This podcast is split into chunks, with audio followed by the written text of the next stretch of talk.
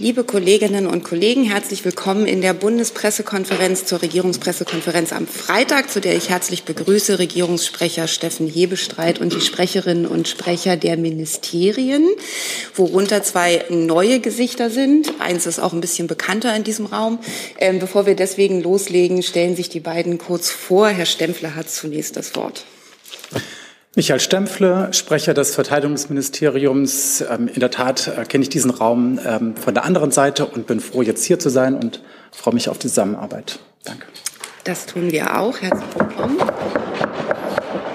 Und ebenfalls neu auf der äh, Sprecherbank ist Felix Pötschke, der für das BMEL sprechen wird. Ja, genau. Felix Pötschke, mein Name. Guten Morgen. Äh, mit OE und langem Ö gesprochen. Ähm, ich äh, bin äh, im Bundeslandwirtschaftsministerium Sprecher, ähm, kenne den Raum nicht sehr gut. Äh, ich war vorher im Umweltbundesamt sieben Jahre lang Sprecher und freue mich auch auf die Zusammenarbeit. Vielen Dank. Danke, herzlich willkommen. Dann legen wir wie so oft am Freitag los mit den Terminen des Bundeskanzlers in der nächsten Woche und Herr Hebestreit hat das Wort. Ja, Genau, herzlich willkommen auch von mir. Der Bundeskanzler wird am kommenden Montag, 15. Mai, am Nachmittag zu Gast sein beim Global Solutions Summit in der European School of Management and Technology in Berlin. Dort diskutieren Teilnehmer aus Politik, Wissenschaft und Wirtschaft sowie Thinktanks weltweit Empfehlungen an die G20 und G7 im unmittelbaren Vorfeld des G7-Gipfels der Staats- und Regierungschefs, zu dem ich gleich noch komme. Der Bundeskanzler wird dort zunächst um 14 Uhr eine Rede halten und anschließend in einem Podiumsgespräch Fragen aus dem Publikum beantworten. Die Vorstellung ist Presse, die Vorstellung, die Veranstaltung ist presseöffentlich und wird per Livestream übertragen. Am kommenden Dienstag, 16. Mai und Mittwoch, 17. Mai wird der Bundeskanzler zum Gipfeltreffen des Europarates nach Reykjavik reisen. Gastgeber des Gipfels ist, wer hätte das gedacht, Island das den Vorsitz im Ministerkomitee des Europarates von November 2022 bis Mai 2023 innehat. Es ist das erst das vierte Gipfeltreffen auf Ebene der Staats- und Regierungschefs der 46 Mitgliedstaaten des Europarates seit Gründung des Europarates. Außerdem werden Vertreterinnen und Vertreter der Europäischen Union, der Vereinten Nationen, der OSZE eingeladen, auf dem Gipfel zu sprechen. Auch Vertreterinnen und Vertreter von fünf Beobachterstaaten das sind die USA, der Vatikan, Japan, Kanada und Mexiko, sind nach Island eingeladen. Vor dem Hintergrund der Zeitenwende soll von dem Gipfel ein erneutes gemeinsames Bekenntnis zu den Grundwerten des Europarates Menschenrechte, Demokratie und Rechtsstaatlichkeit sowie der Solidarität mit der Ukraine und ihrer weiteren Unterstützung ausgehen. Für Mittwochvormittag, Ortszeit, ist eine Pressekonferenz eingeplant. Und dann geht es am Mittwoch zurück nach Berlin abends und dann gleich weiter ähm, nach Osten. Denn am Freitag, dem 19. Mai oder von Freitag, dem 19. Mai an, wird der Bundeskanzler am G7-Gipfeltreffen der Staats- und Regierungschefs im japanischen Hiroshima teilnehmen. Bei diesem Gipfel werden sich die Staats- und Regierungschefs selbstverständlich mit der Situation in der Ukraine auseinandersetzen Außerdem auf der Agenda stehen die Themen Weltwirtschaft, Außen- und Sicherheitspolitik, wirtschaftliche Resilienz und Sicherheit, gemeinsame Anstrengung für Nachhaltigkeit und der Klimaschutz. Dafür brauchen wir aber mehr denn je Schwellen- und Entwicklungsländer als Partner auf Augenhöhe, sodass die enge Zusammenarbeit mit den Partnern in weiteren globalen Fragen und der Austausch mit den teilnehmenden Partnerländern ebenfalls von besonderer Bedeutung sein wird. Der japanische Ministerpräsident Fumio Kishida hat neben den G7-Staats- und Regierungschefs auch Staats- und Regierungschefs weiterer Partnerländer eingeladen. Wenn ich richtig informiert bin, ist das Australien, Brasilien, die Komoren, die Cook Islands, Indien, Indonesien, Südkorea und Vietnam. Das als Service. Außerdem Vertreterinnen und Vertreter internationaler Organisationen. Hierbei wird sich, wie immer bei solchen Gipfeln, natürlich auch am Rande die Gelegenheit zu bilateralen Gesprächen geben. Am Sonntag sind wir jetzt, 21. Mai, wird der Bundeskanzler im Anschluss an den G7-Gipfel weiterreisen nach Südkorea. Nach Ankunft in Seoul wird er zunächst die demilitarisierte Zone an der Grenze zu Süd-Nordkorea besuchen. Am Abend Ortszeit wird er dann in Seoul den Staatspräsidenten Südkoreas Herrn Yoon zu einem bilateralen Gespräch treffen. Im Anschluss ist auch eine Begegnung mit der Presse eingeplant. Am späten Abend wird der Bundeskanzler nach einem gemeinsamen Abend mit dem, äh, Abendessen mit dem Staatspräsidenten den Rückflug antreten und am frühen Montagmorgen in Berlin landen. Wer ihn begrüßen will, so etwa auf der Höhe kurz nach fünf. Bei der Reise handelt es sich um den ersten Staatsbesuch eines deutschen Bundeskanzlers seit 1993. Die Bundeskanzlerin AD Angela Merkel war im Jahr 2010 im Rahmen eines G20-Gipfels in Südkorea. Südkorea ist einer unserer wichtigsten Wertepartner in Asien und als G20 und als G20-Partner eines der Länder, mit denen uns wichtige Werte und Interessen verbinden. Auch die Teilung der koreanischen Halbinsel und die deutsche Erfahrung mit Teilungen und der Überwindung bieten wichtige Anknüpfungspunkte. In den Gesprächen werden auch geopolitische, regionale und globale Fragen diskutiert werden. Soweit von mir der Überblick über die Termine des Bundeskanzlers in der kommenden Woche, über die ich hier sprechen darf. Danke. Dann gibt es noch zwei Reiseankündigungen, die ich erst noch dazu nehmen würde vom Auswärtigen Amt und vom Entwicklungsministerium. Zunächst Herr Wagner. Sehr gern. Ich darf Ihnen eine Reise von Außenministerin Annalena Baerbock am Montag nach Saudi-Arabien und Katar ankündigen.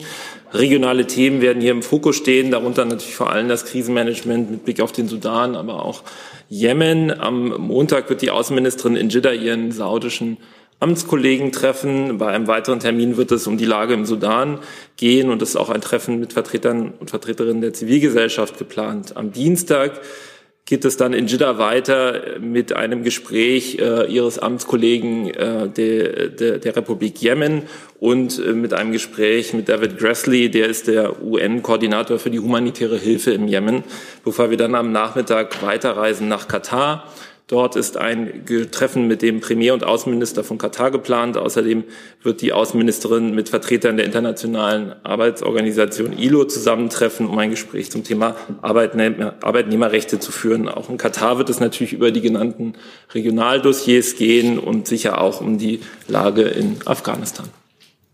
Danke. Und das BMZ sitzt auch vorne. Entwicklungsministerin Svenja Schulze wird vom 15. bis 18. Mai nach Washington und New York reisen. Im Mittelpunkt ihrer Reise stehen drei Themen. Äh, sie will dort die laufende Reform der Weltbank vorantreiben, um mehr Geld zu mobilisieren für den Klimaschutz und für die Bewältigung weiterer globaler Herausforderungen. Das zweite Thema ist unser ähm, Engagement für die Sahelregion. Die Ministerin sucht den Austausch mit Vertreterinnen der Region und den Gebern, um eine bessere entwicklungspolitische Koordinierung zu erreichen. Der Besuch dient auch der Vorbereitung ihrer Kandidatur für den Vorsitz der Sahel-Allianz. Das dritte Thema ist die Halbzeitbilanz auf dem Weg zu den UN-Nachhaltigkeitszielen für 2030. Es geht um die Frage, wie die Weltgemeinschaft hier auf Kurs kommen kann. Geplant sind Gespräche mit dem designierten Weltbankpräsidenten Ajay Banga und der Weltbankspitze, der US-Regierung, dem UN-Generalsekretär Antonio Guterres und weiteren hohen UN-Vertretern sowie Vertreterinnen der Sahelländer und der Zivilgesellschaft. Hey Leute, politischer Journalismus muss nicht kommerziell oder öffentlich-rechtlich sein.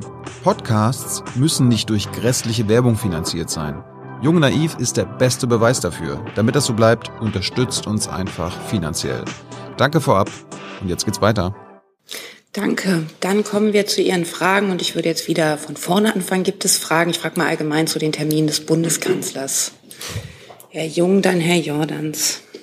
Ja, nur eine Frage zu Korea. Äh, falls ich es überhört habe, Herr Bestreit, äh, wird der Kanzler begleitet von politischen Freunden, von anderen Beamten, einer Wirtschaftsdelegation?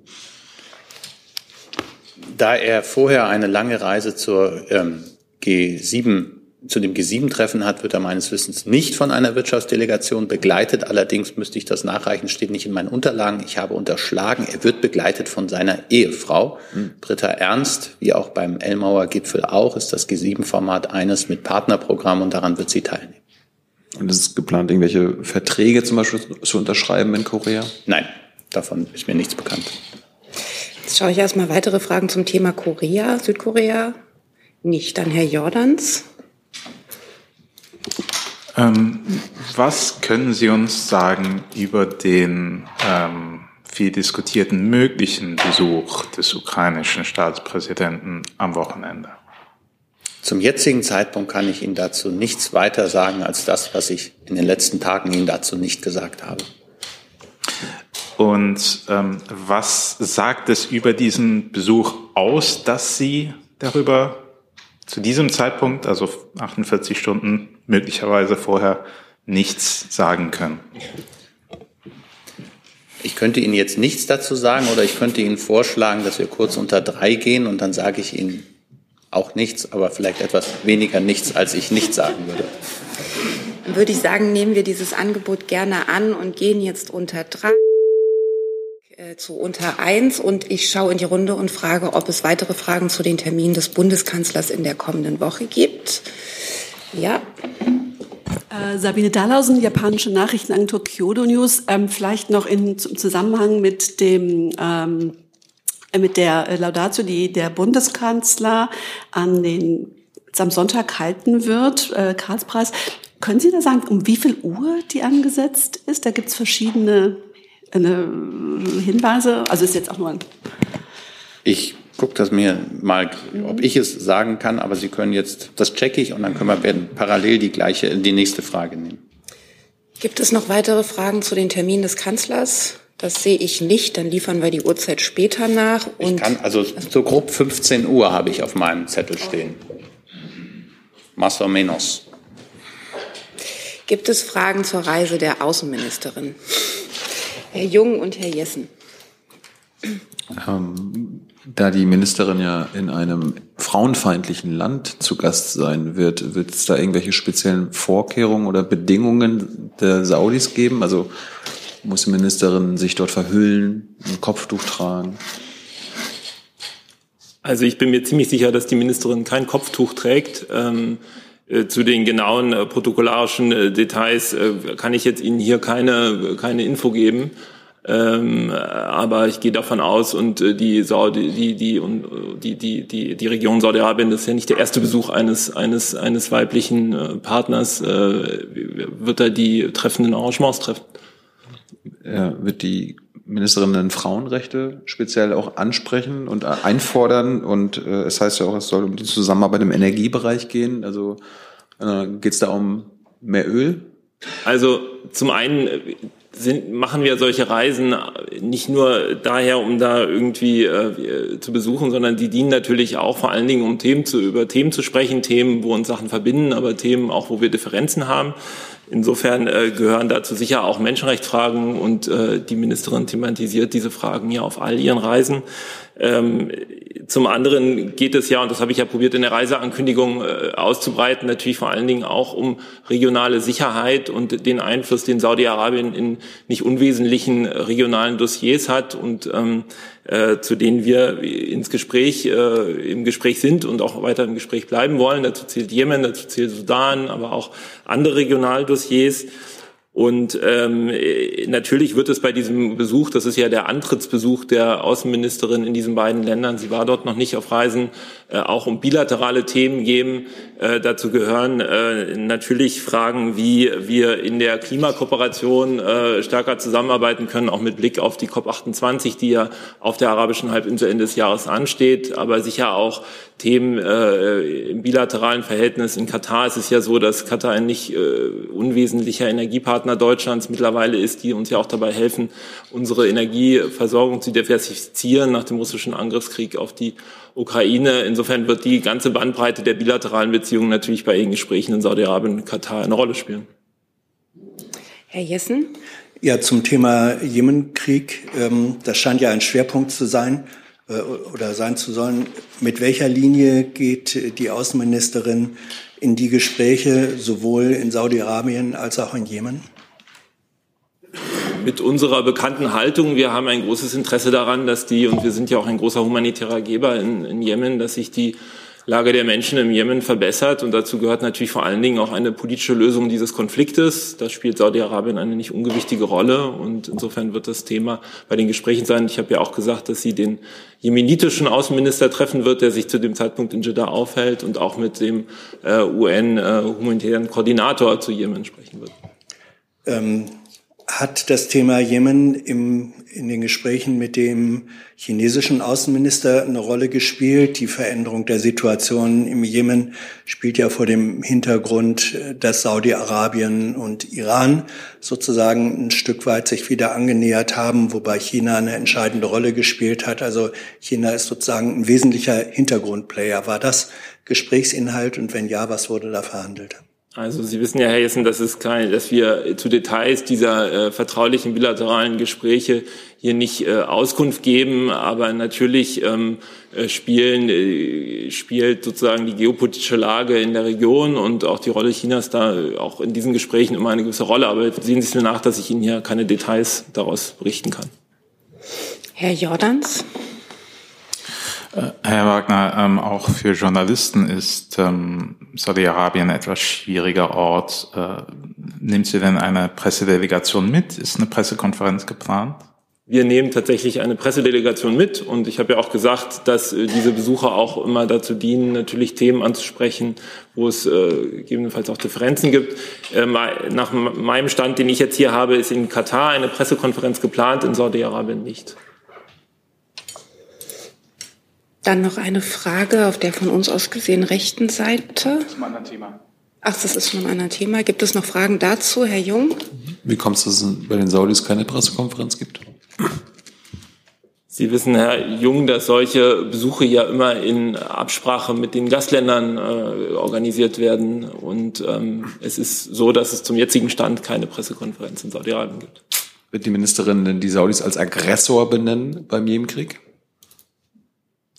Also ich glaube, ich habe jetzt eben sehr ausführlich dargestellt, wie unsere Haltung zum Jemen, äh, zu, zum Jemen-Dossier ist und auf sozusagen auf was wir hinwirken, nämlich eine Verbesserung der Lage in Jemen und eine politische Lösung dieses Konfliktes. Und da spielt Saudi-Arabien eine wesentliche Rolle und ja auch in den letzten Monaten eine äh, durchaus konstruktiv zu bewertende Rolle. Insofern wird das Gegenstand der Gespräche sein. Weitere Fragen dazu sehe ich jetzt nicht. Gibt es noch Fragen zur Reise der Entwicklungsministerin in die USA?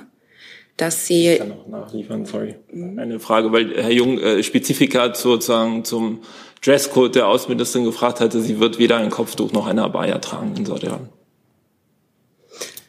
So, dann schaue ich aber nochmal äh, Fragen zur Reise von Ministerin Schulze sehe ich nicht. Dann kommen wir zu Fragen zu anderen Themen. Mir wurden ein paar auch schon vorab genannt oder auch schon eine ganze Menge. Ich sage schon mal kurz die Stichworte Kindergrundsicherung, Stichwort China, Chatkontrollen, Haushalt, äh, Ministerpräsidentenkonferenz, Gebäude, Energiegesetz. Und wir starten mit dem Thema Kindergrundsicherung bei Frau Konert. Da hätte ich eine Frage ans BMAS und ans Familienministerium.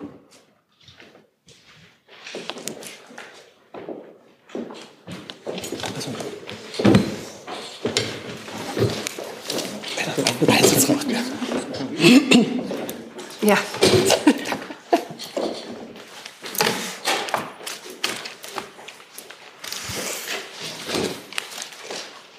Genau, zunächst ans ähm, BMAS. Ähm, zur Kindergrundsicherung gehört ja auch, dass die ähm, sozioökonomisches Existenzminimum berechnet wird von Ihrem Ministerium. Wie ist denn da der Stand und äh, wie schnell kann man das dann dem Familienministerium liefern?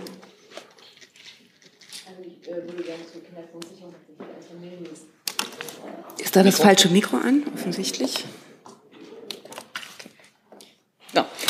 Zum Stand der Kindergrundsicherung würde ich direkt ans federführende Familienministerium abgeben wollen. Ähm, dann ans Familienministerium, ähm, damit Sie das berechnen können, beziehungsweise ein Konzept vorlegen können, ist ja die Berechnung des sozioökonomischen Existenzminimums durchs BMAS notwendig. Haben Sie denn da schon was bekommen? Wann wurde Ihnen dann vom Ministerium gesagt, dass Sie was bekommen? Und wie ist da der Zeitplan, dass Sie jetzt ein Konzept vorlegen? Also zunächst einmal ähm, liegen Eckpunkte für, das, für die Kindergrundsicherung vor. Und ähm, alles Weitere ist Gegenstand der Beratungen und der Abstimmung innerhalb der Bundesregierung. Und vom Zeitplan her, also es wird ja, wird ja schon diverse Monate beraten in diversen Gruppen. Also wird es vor der Sommerpause noch ein Konzept geben, das über die Eckpunkte hinausgeht und auch was dieses Existenzminimum angeht? die Ministerin hat deutlich gemacht, dass wir mit Hochdruck ähm, daran arbeiten. Ähm, die Gespräche laufen und mehr kann ich im Augenblick dazu nicht sagen. Weitere Fragen zu diesem Thema sehe ich nicht. Dann bleiben wir beim gleichen Mikro und Herr Eckstein hat Fragen, glaube ich, zum Stichwort Costco.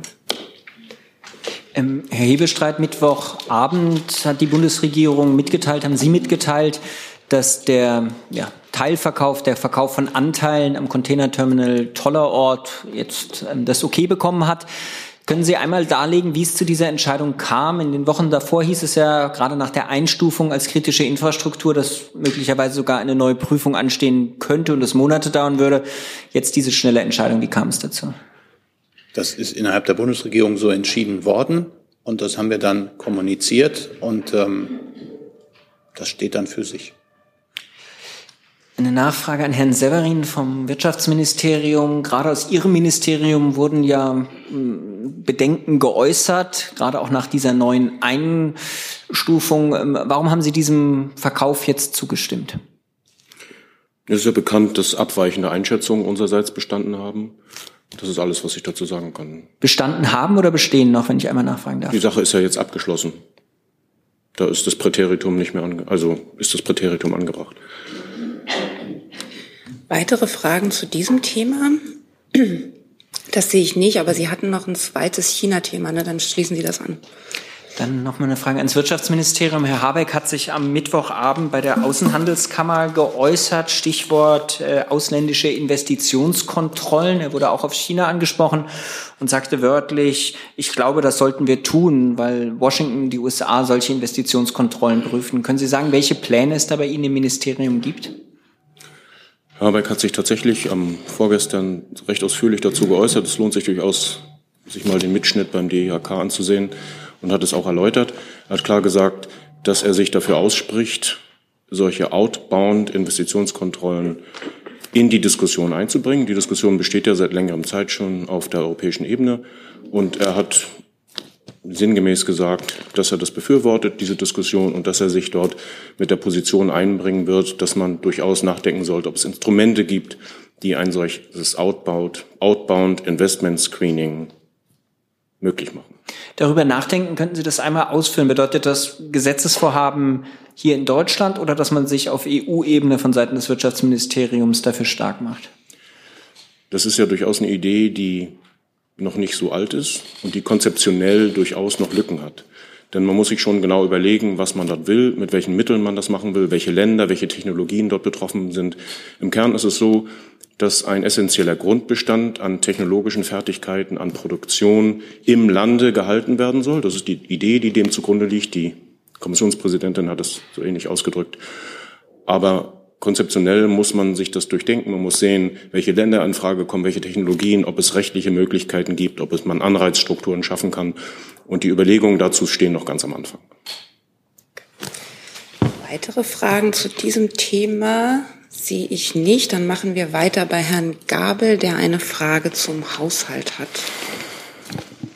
Gabel, Neue Berliner Redaktionsgesellschaft.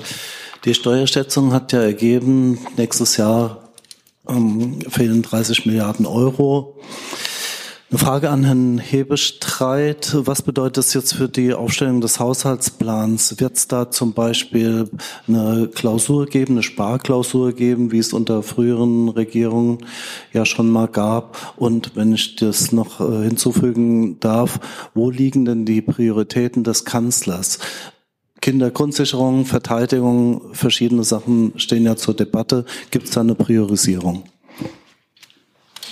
Also ich war ja in der Vorverwendung auch mal im Bundesministerium der Finanzen tätig. Insofern weiß ich, wie solche Steuerschätzungen zu sehen sind. Das ist ja nicht völlig überraschend. Das ist jetzt ein Ergebnis, das man aber schon vielleicht nicht auf den letzten äh, Cent, aber schon so vorempfinden konnte. Ähm, wir sind jetzt im Begriff, der Bundesminister der Finanzen ist im Begriff, den Regierungsentwurf für den Haushalt aufzustellen. Ich habe ähm, gestern, glaube ich, auch in der Pressekonferenz gehört, dass er in den nächsten Tagen einen Zeitplan dafür aufstellen wird. Das bisherige übliche Verfahren war, glaube ich, für Mitte Juni geplant. Das wird jetzt wohl etwas später werden. Und diesem Prozess gilt es jetzt abzuwarten, was Ihre Frage nach den Prioritäten angeht gibt es mir die Gelegenheit, weil Sie Kindergrundsicherung genannt haben, nochmal das zu sagen, was ich hier schon seit vielen Wochen versuche, immer wieder deutlich zu machen, dass die Kindergrundsicherung, über die wir diskutieren, im Jahr 2025 erst kommen soll und auch erst dann haushalterisch abzubilden ist, hat also nichts mit dem Haushalt 2024 zu tun, was aber nicht heißt, dass es nicht eine Herausforderung wird, diesen Haushalt ähm, zusammenzustellen. Und deswegen nehmen wir uns auch die dafür nötige Zeit. Aber wie gesagt, Kindergrundsicherung ist da nicht da, da drin. Der Bundeskanzler hat ansonsten vollstes Vertrauen in alle seine Ministerinnen und Minister, dass sie der Aufgabe, die uns jetzt allen gemeinsam bevorsteht, nämlich diesen Haushalt unter den Bedingungen, die jetzt vom Rahmen her gegeben sind, auch aufzustellen. Diese Gespräche beginnen jetzt wieder. Sie werden eine, einige Zeit dauern und dann ähm, in einem Regierungsentwurf hoffentlich münden, der dann in absehbarer Zeit Ihnen auch bekannt werden wird. Die Frage nach der Klausur ist an sowas gedacht? Da kenne ich keine Pläne dazu. Wäre auch, glaube ich, im Augenblick etwas früh so zu machen. Im Augenblick geht es, glaube ich, erstmal darum, dass jeder Minister, jede Ministerin, auch der Bundeskanzler, gucken, wie man mit dem finanziellen Rahmen, der im Augenblick sich abzeichnet, der zur Verfügung steht, einen ordentlichen Haushalt aufstellt. Da hat ja jeder erstmal für sich selber sein Haus die Aufgabe, das hinzukriegen. Und dann muss man es passend machen mit all den Häusern. Klar ist, dass es viele, viele Vorgaben gibt, gesetzliche Vorgaben, klare Vereinbarungen, die man international eingegangen ist oder auch national. Und insofern haben wir jetzt äh, die Aufgabe, das zu lösen. Welche Form man dann am Ende wählen wird oder wählen muss oder ob man auf wundersame Weise irgendwann die einzelnen Anträge im Finanzministerium ankommen und äh, der Finanzminister sein Glück nicht fassen kann und ähm, sogar noch Geld in der Kasse ist, das wage ich zum jetzigen Zeitpunkt nicht zu sagen. Herr Jordans. Ja, eine Frage ans BMF. Der Finanzminister hat ja gestern gesagt, dass es ähm, trotz dieser äh, Perspektive nicht äh, an der Zeit wäre, jetzt äh, Steuererhöhungen in ähm, in den Blick zu nehmen. Ähm, mir sind jetzt keine akuten äh, Rufe nach Steuererhöhungen bekannt, im Gegensatz zu den Rufen beispielsweise die Mehrwertsteuer für ähm, Lebensmittel zu senken. Äh, welche Steuererhöhung hat der Finanzminister gemeint? Ja, Herr Jorgens, Sie sprechen die ähm, Äußerung des Ministers an. Im Rahmen der Pressekonferenz zur Steuerschätzung hat er sich ja nochmal eingehend geäußert. Der Regierungssprecher hat das ja eben auch nochmal ähm, äh, erwähnt und darauf äh, Bezug genommen ähm, hinsichtlich äh, der Position des Ministers äh, und wie es auch im Koalitionsvertrag niedergelegt ist, damit auch Position der Regierung, ähm, hat der Minister nochmal wiederholt, ähm, dass es nicht angezeigt ist, äh, über irgendwelche Steuererhöhungen ähm, nachzudenken, beziehungsweise ist auch gar nicht vorgesehen nach den Vorgaben des Koalitionsvertrages. Nachfrage, also war das jetzt eher so ein Strohmann-Argument oder gibt es konkrete Rufe nach Steuererhöhungen? Auf die er sich gestern mit diesem Satz bezogen hat. Herr Jordans, die, die Worte des Ministers stehen für sich äh, und sowohl hier in der Pressekonferenz als auch ähm, in äh, den übrigen Berichterstattungen sind ja diverse Überlegungen und Forderungen bekannt geworden, was alles gemacht werden könnte oder gemacht werden sollte. Was den Haushalt betrifft, was Ihr Kollege ja auch gefragt hat, ähm, sind die, ist die Position und die Situation ja klar. Ähm, dass es sehr schwierige Haushaltsverhandlungen werden. Im Übrigen ähm, habe ich den Äußerungen des Ministers so nichts hinzuzufügen. Herr Jung? Nochmal zum Hinweis von einem Hebestreit, äh, dass das ja erst ab 2025 geplant ist, die Kindergrundsicherung. Ich meine, angesichts der äh, zunehmenden Kinderarmut in Deutschland ist es für den Kanzler keine Option, diese Kindergrundsicherung sogar vorzuziehen. Nein, wir sind bei unserer Planung, dass es die Kindergrundsicherung zum 1. Januar 2025 in Kraft treten soll. Das ist ja ein Gesetz, das äh, auch einen gewissen Vorlauf braucht. Ähm, da gibt es ja verschiedene Veränderungen, die man machen muss. Es soll ja bewerkstelligt werden, dass man relativ niederschwellig und ohne große Umstände die Möglichkeiten, die der Staat jetzt schon bietet, auch tatsächlich wahrnehmen kann. Ähm, und das muss man miteinander genau diskutieren. Dann muss man den nötigen Vorlauf haben, dass die Verwaltung das auch umsetzen kann. Und deswegen ist dieser Zeitpunkt zum 1.1.25 seinerzeit gewählt worden. Ich kann aber, und da verstehe ich auch Ihren Punkt, darauf verweisen, dass wir zum, zu Jahresbeginn die, glaube ich, größte äh, Erhöhung des Kindergeldes und auch des Kinderzuschlages seit mehr als 30 Jahren gemacht haben. Natürlich in einem Umfeld auch, in dem es Inflationssorgen gibt und auch die Inflation deutlich gestiegen ist. Aber auch da hat der Staat schon sehr früh reagiert zu all dem anderen, was wir, das spare ich Ihnen jetzt eine Aufzählung, alles in den letzten Monaten ähm, auch an, an Geld aufgebracht haben, auch an Unterstützung, um in dieser finanziell herausfordernden Zeit, insbesondere für viele Familien, insbesondere für viele mit niedrigen und sehr niedrigen Einkommen, dass sie gut durch diese Zeit kommen. Aber erkennt der Bundeskanzler an, dass trotz dieser Maßnahmen, die Sie gerade beschrieben haben, die Kinderarmut weiterhin zunimmt? Ich habe jetzt ähm, keine aktuelle äh, Aufstellung darüber. Insofern habe ich mit dem Bundeskanzler darüber nicht gesprochen, aber ich habe Ihnen ja gerade aufgezählt, dass die Frage der Kinderarmut, überhaupt der Armut in Deutschland etwas ist, was diese Regierung allgemein sehr umtreibt und sie auch eine ganze Reihe von Maßnahmen in den letzten Monaten auf den Weg gebracht hat, um dagegen vorzugehen. Aber nichts ist so gut, dass es nicht noch besser werden kann.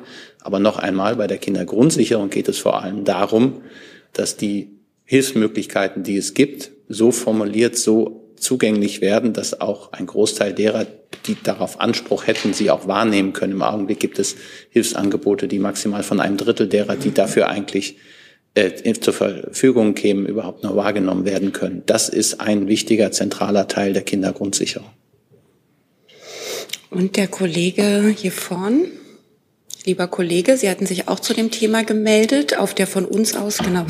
Ja, ähm, ich wollte nochmal an den Sprecher des Finanzministeriums die Frage richten. Äh, es gibt ja äh, ein Konzeptpapier der, äh, Bundesbildungsministerin äh, zur Finanzierung des Startchancenprogramms, äh, das abweichend ist von dem, was äh, die Länder bisher beschlossen haben. Die wollen ja, dass die Gelder des Startchancenprogramms im Wesentlichen am Königsteiner Schlüssel verteilen. Ähm, und dazu gibt es nun ein alternatives oder gegensätzliches Konzept des WMBF, äh, ja. Und äh, hat, ist das mit dem Finanzministerium abgestimmt und hat es Konsequenzen für die Haushaltsaufstellung? Grundsätzlich äußern wir uns nicht zu äh, regierungsinternen Abstimmungen. Äh, jedem Ministerium steht es natürlich frei, entsprechend ähm, äh, Konzeptpapiere oder generell Papiere äh, zu erstellen. Ähm, und äh, im Hinblick auf Ihre Frage zu den Haushaltsverhandlungen, ähm, äh, in die Haushaltsverhandlungen werden alle, alle Anmeldungen der Ressorts äh, und äh, festgelegten Projekte und rechtlichen Verpflichtungen äh, einbezogen. Aber zu Details kann ich mich dazu nicht äußern das betreffende Ministerium. Ja, ich würde gerne die Frage dann an Herrn Kleinemaß noch äh, zusätzlich stellen. Äh, die FDP-Abgeordnete Ria Schröder hat ja gesagt, wenn es kein äh, Konzept im Sinne des, äh, der, der, äh, der Ministerin gibt, äh, dann besser gar kein Programm als dieses Programm. Das heißt also, ist, steht das auf der Kippe, das Startchancenprogramm? Und wie sind die Verhandlungen des äh, BMBF mit den Ländern äh, da gediehen, doch Alternativen äh, zur Finanzierung äh, sozusagen mitzutragen? Ja, vielen Dank äh, für die Frage. Dann äh, kann ich das ein wenig einordnen. Ähm, natürlich kann ich hier nicht Stellung nehmen zu äh, Äußerungen aus dem parlamentarischen Raum, aber ich kann ganz generell etwas zum Stand sagen. Also das BMBF hat, wie Sie richtig äh, dargestellt haben, ein detailliertes Konzeptpapier zur Ausgestaltung des Startchancenprogramms vorgelegt. Ähm, und um eine evidenzbasierte Ausgestaltung dieses Programms zu gewährleisten, wurde die Wissenschaft zu spezifischen Fragen frühzeitig in den Prozess einbezogen. Und äh, zu diesem Zweck hat das BMBF auch frühzeitig und gemeinsam mit den Ländern eine Workshop-Reihe aufgesetzt, die zu verschiedenen Themen äh, sozusagen alle Interessen aus verschiedenen Perspektiven beleuchtet. Ähm, die Empfehlungen aus Wissenschaft und Praxis sind in die Erarbeitung des Konzeptpapiers ebenso eingeflossen wie die Erfahrungen auch aus den Ländern. Der Vorschlag des BMBF hat viel Zuspruch erhalten und dient nun als Grundlage, das möchte ich betonen, das Wort, für weiteren Austausch mit den Ländern. Gemeinsam muss es uns gelingen, ein Programm aufzusetzen, das in der Praxis funktioniert und das nachhaltige Effekte im Sinne der Chancengerechtigkeit bewirkt. Und jetzt zu Ihrer konkreten Frage nach der Finanzierung. Wir haben einen konkreten Vorschlag vorgelegt. Das sind unsere Vorstellungen. Uns ist wichtig, dass das Geld dort ankommt, wo es gebraucht wird. Ist der Vorschlag auch mit dem BMF abgestimmt? Dieses Programm steht wie so vieles. Wir hatten ja gerade das Thema Haushalt äh, zuvor äh, unter Haushaltsvorbehalt, aber die Verteilung ähm, dieser Startchancenmilliarde steht meines Erachtens nach gar nicht äh, zur Disposition und äh, in Diskussion mit dem BMF. Das sind andere Fragestellungen. Wir haben die Aufgabe, dass wir mit den Ländern einen Weg finden müssen. Ich glaube, die Herausforderungen sind uns durch diverse ähm, Untersuchungen in letzter Zeit immer wieder vor Augen geführt worden. Wir müssen ähm, den Bildungserfolg vom, äh, also von den, von den ähm, vom Haushalt äh, der Kinder sozusagen entkoppeln. Wir müssen das äh, Aufstiegsversprechen erneuern. Das ist unser Ziel. Weitere Fragen zu diesem Thema sehe ich nicht. Ich habe inzwischen auch Anmeldungen für weitere Themen auf der Liste. Vielleicht überschneidet sich manches. Wenn nicht, sind das jetzt noch acht Themen, die bevorstehen. Das sage ich nochmal fürs Erwartungsmanagement, weil wir sind jetzt eine Viertelstunde vor der Zeit, die wir hier eigentlich anstreben, ähm, bis die PK endet. Ähm, wir machen weiter bei Herrn Lange mit der Ministerpräsidentenkonferenz und dem Thema Flüchtlingspolitik. Danke. Ich gehe ans Finanzministerium. Ähm, die eine Milliarde, von der die Rede war, wo kommt die eigentlich her? Und ist es richtig, dass es korrekt die Summe 1,25 Milliarden ist. Sie sprechen den ähm, Beschluss der sogenannten Ministerpräsidentenkonferenz an von äh, Mittwochnacht äh, sozusagen. Äh, in der Formulierung dort ist von den ähm, von Pauschalen die Rede äh, und äh, die Umsetzung wird jetzt geprüft. Äh, bisher ist es so, dass äh, ähm, diese Pauschalen über die Umsatzsteuerverteilung entsprechend äh, zur Verfügung gestellt werden. Also der, die Anteile der Länder, des Bundes, der Länder und der Gemeinden an der Umsatzsteuer. Ähm, aber wie gesagt, das ist, die Umsetzung ist jetzt in Prüfung, aber das wäre zum Beispiel ein Verfahren. Aber zu konkreten Details kann ich dazu noch nicht äußern. Nachfrage? In dem Zusammenhang ähm, habe ich noch eine Frage zum Zeitplan. Es soll ein erneutes Bund-Länder-Treffen im November geben. Herr Lindner muss aber ja schon nach Bundeshaushaltsordnung spätestens in der ersten Sitzungswoche im September, glaube ich, war es, ne, äh, den Haushalt vorlegen. Also wie können Sie als Bund sicherstellen, dass die Länder äh, tatsächlich, wenn es denn gewollt ist, tatsächlich nachher Geld bekommen? Also rein technisch, nicht politisch, sondern kann man da mit Verpflichtungsermächtigungen arbeiten oder wie, wie geht das? Ähm, da vielleicht zur Einordnung. Ähm, der Regierungssprecher hat es ja vorhin schon ähm, bezüglich der Haushaltsfragen äh, dargestellt. Ähm, wir haben einen Haushalt für das Jahr 2023. Die äh, aktuellen Verhandlungen betreffen das äh, Haushaltsjahr 2024. Ähm, zur technischen Umsetzung ähm, kommt es halt darauf an, zu wann äh, die Maßnahmen dann entsprechend äh, umgesetzt werden können. 2023 bzw. 2024. Also im Zweifel muss es gar nicht sein, dass es in irgendeiner Form ähm, in äh, Konflikte mit den aktuell laufenden Haushaltsverhandlungen kommen kann. Aber wie gesagt, äh, die Umsetzung wird ja geprüft. Ähm, vielleicht noch, äh, weil Sie nach der Technik gefragt haben, ähm, je nachdem, wie es umgesetzt wird, aber wenn es um die Umsatzsteuerverteilung gehen sollte, wäre hier eine Anpassung des Finanzausgleichsgesetzes ähm, äh, erforderlich. Äh, das ist auch schon ein paar Mal in der Vergangenheit äh, oder regelmäßig in der Vergangenheit erfolgt. Das können Sie entsprechend äh, nachlesen und recherchieren. Insbesondere Paragraph 1 des Gesetzes listet diverse Maßnahmen auf, wo Sie das nachverfolgen können. Weitere Fragen dazu, Herr Jessen? Äh, nur eine Verständnisfrage. Vielleicht habe ich mich verhört, aber ich meine, Sie hätten von der sogenannten Ministerpräsidentenkonferenz gesprochen. War das so? Haben Sie das gesagt? Das wäre formal korrekt, wenn er das so gesagt habe, weil es sich bei der Ministerpräsidentenkonferenz um eine Veranstaltung der Ministerpräsidenten und Ministerpräsidentinnen handelt. Das in der Regel, glaube ich, treffen die sich viermal im Jahr und davon zweimal auch ist der Bundeskanzler oder einmal der Bundeskanzler zu Gast.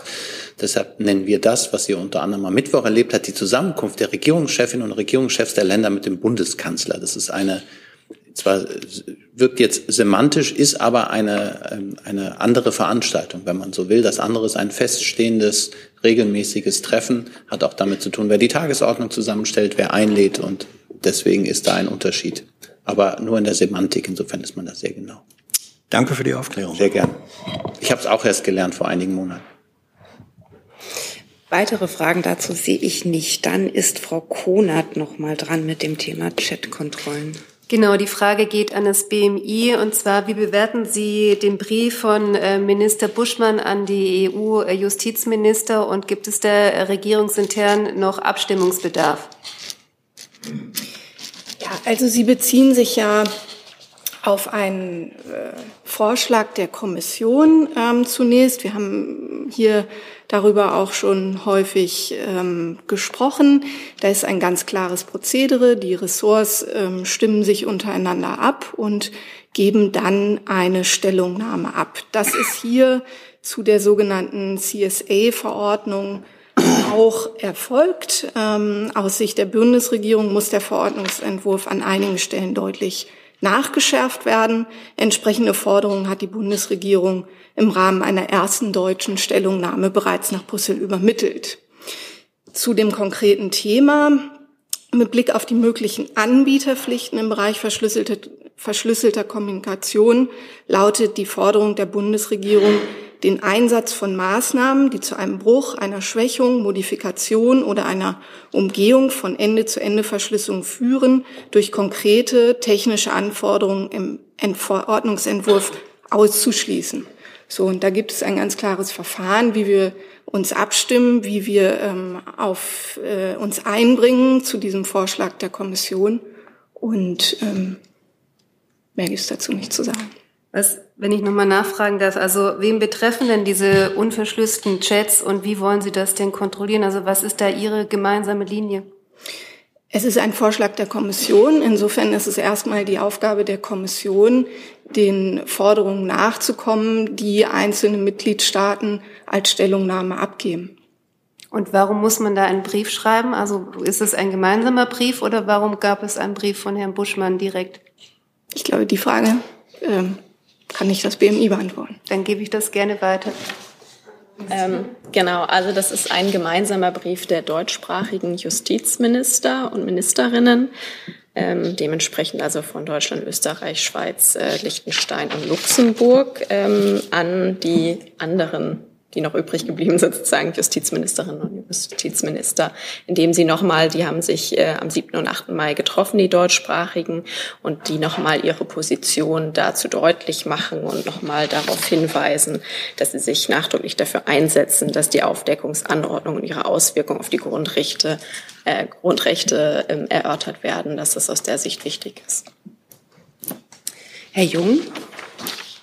Ja, nur eine Verständnisfrage ans BMI. Also die Ministerin war ja bisher auch für die Chatkontrolle von verschlüsselter Kommunikation. Äh, das ist jetzt nicht mehr die Position des BMI. Habe ich Sie richtig verstanden? Die Position der Bundesregierung habe ich gerade ähm, vorgetragen. Ich auch wollte die ja Ihre Ministerin, Position kennen. die Ministerin hat sich immer ähm, wieder dazu geäußert und es gibt keinen Widerspruch zu einer Position der Bundesregierung. Natürlich, weil Sie gerade äh, gesagt haben, dass äh, die Chatkontrolle von verschlüsselter Kommunikation auszuschließen sein soll. Das haben Sie gerade gesagt. So Bisher es. war die Ministerin für die Chatkontrolle von verschlüsselter Kommunikation. Darum meine Frage. Das ist jetzt Ihre Bewertung, die Position der Bundesregierung. Nachweisbare Tatsache. Ich habe keine weitere Ergänzung. Herr Eckstein? Nur eine Nachfrage nochmal an das Justizministerium. Gibt es eine gemeinsame Position der Bundesregierung oder weicht Ihr Brief davon ab oder gibt es da noch Verhandlungen innerhalb der Bundesregierung? Also ich glaube, wir sind da noch weiter in Gesprächen. Wir haben jetzt ja erstmal, wie die Kollegin sagte, schon eine Position abgegeben, aber wir sind weiter in den Gesprächen. Weiter in Gesprächen heißt, es gibt noch keine geeinte Position auch zwischen dem Justizministerium und dem Innenministerium. Verstehe ich Sie da richtig? Wir sind da in Gesprächen. Weitere Fragen zu diesem Thema sehe ich nicht. Dann sind wir bei Herrn Langer und dem Stichwort Gebäudeenergiegesetz. Ja, genau. Ich vermute, es geht ans Wirtschaftsministerium. Der Bundesrat berät ja heute über die Regierungspläne zum Heizungstausch und fordert dort unter anderem, dass die Umsetzung nur kommen kann, wenn es eine Förderkulisse gibt. Und das ist meine Frage, wann kommt diese Förderkulisse? Ich frage auch tatsächlich vor dem Hintergrund, ähm, dass, dass viele Bürgerinnen und Bürger total verunsichert sind. Wir merken das auch in den Zeitungen. Und äh, es gibt auch Überlegungen, Panik, also es gibt offenbar Panikverkäufe. Also wann kann man mit einer Aufklärung rechnen, mit der auch die Bürgerinnen und Bürger was anfangen können? Danke. Es gibt ja einen Kabinettsbeschluss sowohl zum Gesetzentwurf als auch zum Förderprogramm. Und beides ist in die parlamentarischen Beratungen eingegangen. Natürlich formal wird dort nur über den Gesetzentwurf verhandelt. Aber im Paket drin ist natürlich auch immer das Förderprogramm. Und das ist Gegenstand der parlamentarischen Diskussion beides. Und je schneller das vorbei ist, je schneller man dort zu einer Einigung kommt, je eher das verabschiedet ist, desto schneller geht es. Nachfrage? Es ist, geht jetzt eigentlich nicht, aber ich, wenn ich Sie jetzt fragen würde, muss ich, soll ich mein Haus verkaufen, äh, weil ich bald ganz viel Geld für meine Heizung bezahlen muss? Also es ist in der Tat, ich, ich will das jetzt gar nicht ins Lächerliche ziehen, das ist in der Tat, glaube ich, ein großes Problem. Gibt es da eine Antwort schon drauf oder muss man diese Antwort sich dann versuchen, woanders zu holen? Also auch wir wären daran interessiert, dass es sehr schnell geht und dass auf diese Antwort, diese Fragen, diese berechtigten Fragen sehr schnell Antworten gegeben werden können. Aber das ist tatsächlich erst möglich, wenn das Gesetz vorliegt und das Förderprogramm bis ins Letzte ausbuchstabiert wurde. Dann hat der Kollege auf der von uns aus gesehen rechten Seite dazu eine Frage. Dirk Oliver Heckmann, Deutschlandfunk. Der Minister hat sich ja offen gezeigt, das Gesetz möglicherweise nochmal zu verschieben. Wie weit sind diese Überlegungen und welche Kriterien spielen da eine Rolle? Das Gesetz befindet sich im parlamentarischen Verfahren. Dort wird intensiv darüber diskutiert. Es werden nochmal Konsultationen durchgeführt und dann beschließt der Bundestag über das Gesetz. Und in welcher Form das passiert und ob da noch Verschiebungen drin sind, das können wir überhaupt nicht sagen. Herr Jordans? Ähm, ja, Herr Severin, es gibt in der Tat sehr viel Verunsicherung bei, bei ähm, Hausbesitzern, äh, wenn man mit denen spricht. Viele glauben, äh, dass ihnen die Heizung weggenommen wird am Ende des Jahres. Sehen Sie Fehler in Ihrer eigenen Kommunikation oder ähm, äh, sehen Sie irgendeine Art von Desinformationskampagne, äh, die parallel zu Ihrer, ähm, Ihren Bemühungen vielleicht äh, etwas effektiver ist? Minister Habeck hat immer wieder betont, dass es tatsächlich ein wichtiger Schritt ist, auch bei der Wärme klimaneutral zu werden. Und er hat das niemals kleingeredet, sondern im Gegenteil. Er hat gesagt, dass es ein wesentliches gesellschaftliches Vorhaben ist, dort voranzukommen und dort an dieser Stelle, wo großer Bedarf besteht, auch den Klimaschutz voranzubringen. Also die Bedeutung dieses Projekts und die Größe dieses Projekts stand nie in Zweifel. Und deswegen ist es von Anfang an in Konsultationen mit Stakeholdern, mit Experten, mit gesellschaftlichen Gruppen, mit der Zivilgesellschaft diskutiert worden und dann ist dieser Gesetzentwurf vorgelegt worden. Und wir haben von vornherein immer auch parallel zu der Erarbeitung des Gesetzes die Kommunikation entsprechend der Bedeutung dieses Projekts gestaltet. Wir haben Pressegespräche geführt. Der Minister hat mit zahllosen Unternehmen, Verbänden, Teilen der Zivilgesellschaft gesprochen. Das heißt, von der Kommunikation ist dieses Projekt tatsächlich sehr stark aufgesetzt worden. Entsprechend seiner Bedeutung, entsprechend der Tiefe des Eingriffs in die einzelnen Überlegungen, was die Investition in den Hausneubau betrifft und in Heizungen. Und das Ergebnis ist dieser Gesetzentwurf und der wird jetzt vom Parlament besprochen. Ja. Weitere Fragen, Herr Jung? Also Minister sind keine Desinformation, Kampagnen, also nicht nur von Opposition, sondern auch Teile der Regierungskoalition? Keineswegs. Das ist ein Nein? legitimer Diskussionsprozess, der dort stattfindet, der intensiv geführt wird, und zwar so intensiv, wie es die Bedeutung dieses Projekts genau entspricht. Aber wenn Teile der Regierungskoalition behaupten, dass Oma Erna die Heizung rausgerissen wird, das tun FDPler, dann ist das keine Desinformation? Nein, das ist ein Mythos, mit dem wir aber kommunikativ sehr schnell aufgeräumt haben. Weitere Fragen zu diesem Thema sehe ich nicht. Herr Heckmann, das war Ihr Thema, das Sie angemeldet hatten. Dann machen wir weiter in der Mitte. Genau, Stella Fehner von der DPA, das geht ans Verkehrsministerium. Ähm, und zwar wollte ja Verkehrsminister Wissing ursprünglich seinen Parteifreund, den Herrn Birkner, ähm, zum äh, Chef der Autobahn GmbH machen. Ähm, nun hat heute der Beamtenbund verkündet, dass sie jetzt ein äh, Verfahren eingesetzt haben für mehrere Posten. Wie blickt Herr Wissing denn auf das Ganze? Hat er sich tatsächlich in der Kompetenz gesehen, so einen Geschäftsführerposten zu besetzen? Ja, äh, zu, der, zu den Änderungen der Geschäftsführung, äh, vielleicht kann ich allgemein das einordnen. Äh, also es ist richtig, dass Herr Krenz auf äh, eigenen Wunsch ähm, die Autobahn GmbH äh, verlässt und ähm, Wir stehen ja gerade im Bereich der Autobahn auch vor umfassenden Aufgaben, was die äh, Sanierung der Brücken und der Infrastruktur betrifft. Und deswegen haben wir als Bund, als Gesellschafter äh, und Herr Wissing äh, persönlich einen Vorschlag gemacht für eine rasche Nachbesetzung. Denn das ist, in unserem ist unser Ziel, die, die, den Vorsitz hier sehr rasch nachzubesetzen. Äh, der Aufsichtsrat hat sich gestern in einer Sitzung auf ein Verfahren verständigt, wie diese Besetzung aussehen wird. Und ähm, weiter kann ich diese, dieses Verfahren nicht kommentieren. Wir äh, sind zuversichtlich, dass hier sehr rasch und, äh, eine, eine Nachbesetzung erfolgen wird. Eine Nachfrage. Ähm, bereut Herr Wissing denn, dass er ursprünglich äh, versucht hat, das ohne so ein Auswahlverfahren äh, durchzubringen? Also ich habe ja gerade dargelegt, dass wir sehr schnell äh, ein Interesse haben als Gesellschafter, dass diese Nachbesetzung sehr schnell erfolgt. Und dafür setzen wir uns weiterhin ein. Weitere Fragen dazu sehe ich nicht. Dann hat Herr Jung ein neues Thema. Ähm, Nochmal ein Thema Inflation und Unternehmensgewinne. Äh, ans BMF, da haben Sie ja am Mittwoch hier mantrahaft gesagt, Sie haben keine Erkenntnisse, dass Unternehmensgewinne die Inflation, Inflation treiben. Da gibt es ja mittlerweile auch eine Auswertung der Europäischen Zentralbank, äh, die sehr wohl sagt, dass dies eine Rolle spielt und demnach haben die hohen Unternehmensgewinne die Inflation stärker getrieben als gedacht. Äh, da würde mich eigentlich nur interessieren, ob zu Erkenntnissen eines Bundesfinanzministeriums nicht auch EZB-Erkenntnisse gehören. Herr Jung, meinen Ausführungen von Mittwoch habe ich äh, hier nichts hinzuzufügen. Gut. Weitere Fragen dazu sehe ich nicht. Hi, hier ist Tyler, ich filme das Ganze. Hier ist Thilo, ich äh, stelle dir die Fragen. Hier ist Hans, ich achte aufs Protokoll und stelle fest, wir sind unter drei. Heimliche Info nur für euch. Gar nicht so heimlich, kann man in den Infos lesen, wie man uns unterstützen kann. Nämlich per PayPal oder Überweisung. Weiter geht's. Dann Herr Jessen. Eine Frage ans Verteidigungsministerium. Die US-Regierung hat jetzt dem äh, Verkauf von 60 schweren Transporthubschraubern des Modells Chinook an die Bundeswehr äh, zugestimmt. Ähm, und zwar zu einem Preis von umgerechnet 7,75 Milliarden Euro. Ähm, die Bestellung war noch von Frau Lambrecht in Auftrag gegeben worden.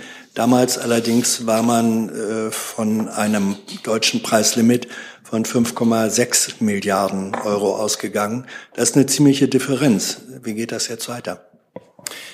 Vielen Dank für die Frage. Ähm, in der Tat sind die Voraussetzungen geschaffen für die Beschaffung dieses schweren Transporthubschraubers.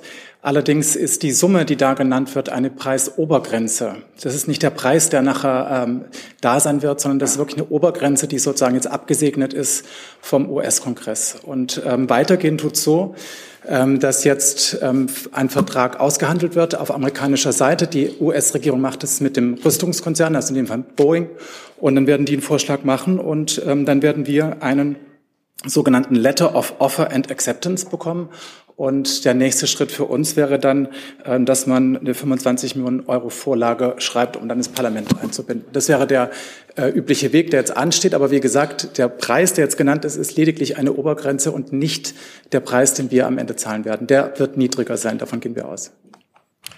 Können Sie sagen, in welcher Marge niedriger sein wird? Weil ähm, das, was man aus den USA liest, das äh, liest sich wie eine sehr bestimmte Position. Sie listen da auf, welche Spezifikationen das sind und sagen, und das kostet dann eben als Paket 7,75 Euro äh, umgerechnet.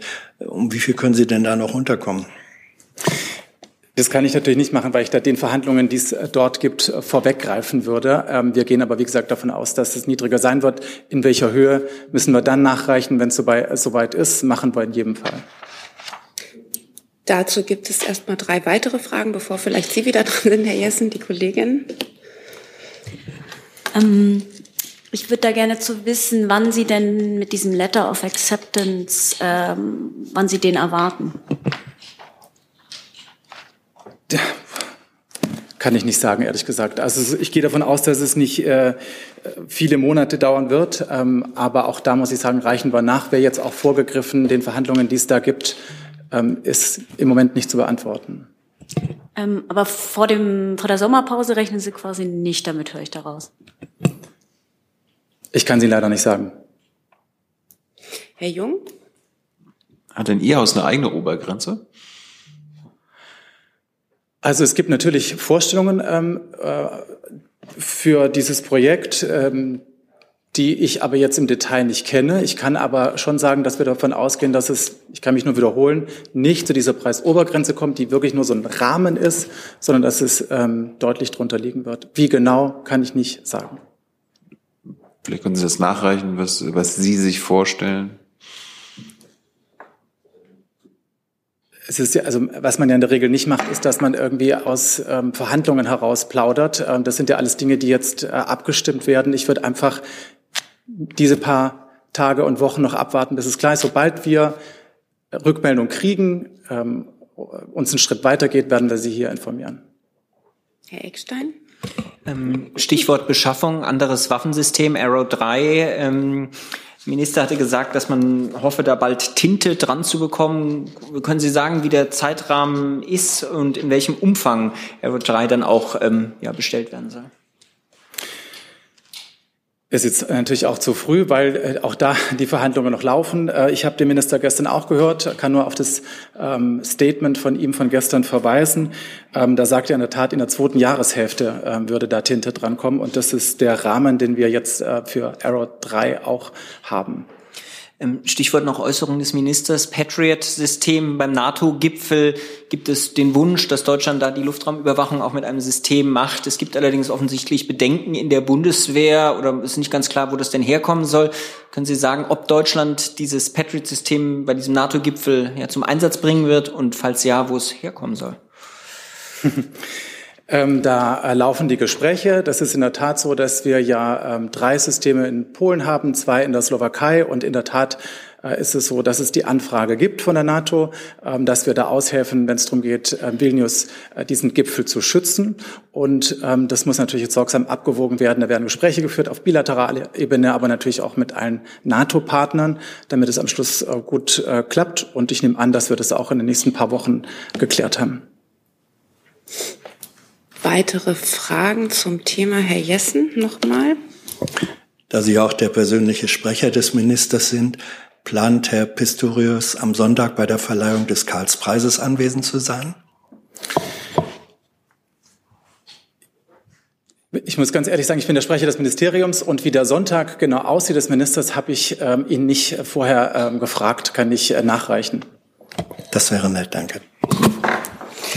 Dann nehmen wir da die Nachreichung gerne entgegen. Weitere Fragen sehe ich nicht. Und dann ist jetzt, Herr Eckstein, hatten Sie jetzt noch ein Thema? Das war erledigt. Gibt es Fragen zu weiteren Themen? Das sehe ich auch nicht. Dann haben wir es ja doch ziemlich pünktlich geschafft. Vielen Dank an unsere Gäste fürs Kommen und die Disziplin und ein schönes Wochenende, wie man es auch immer verdient.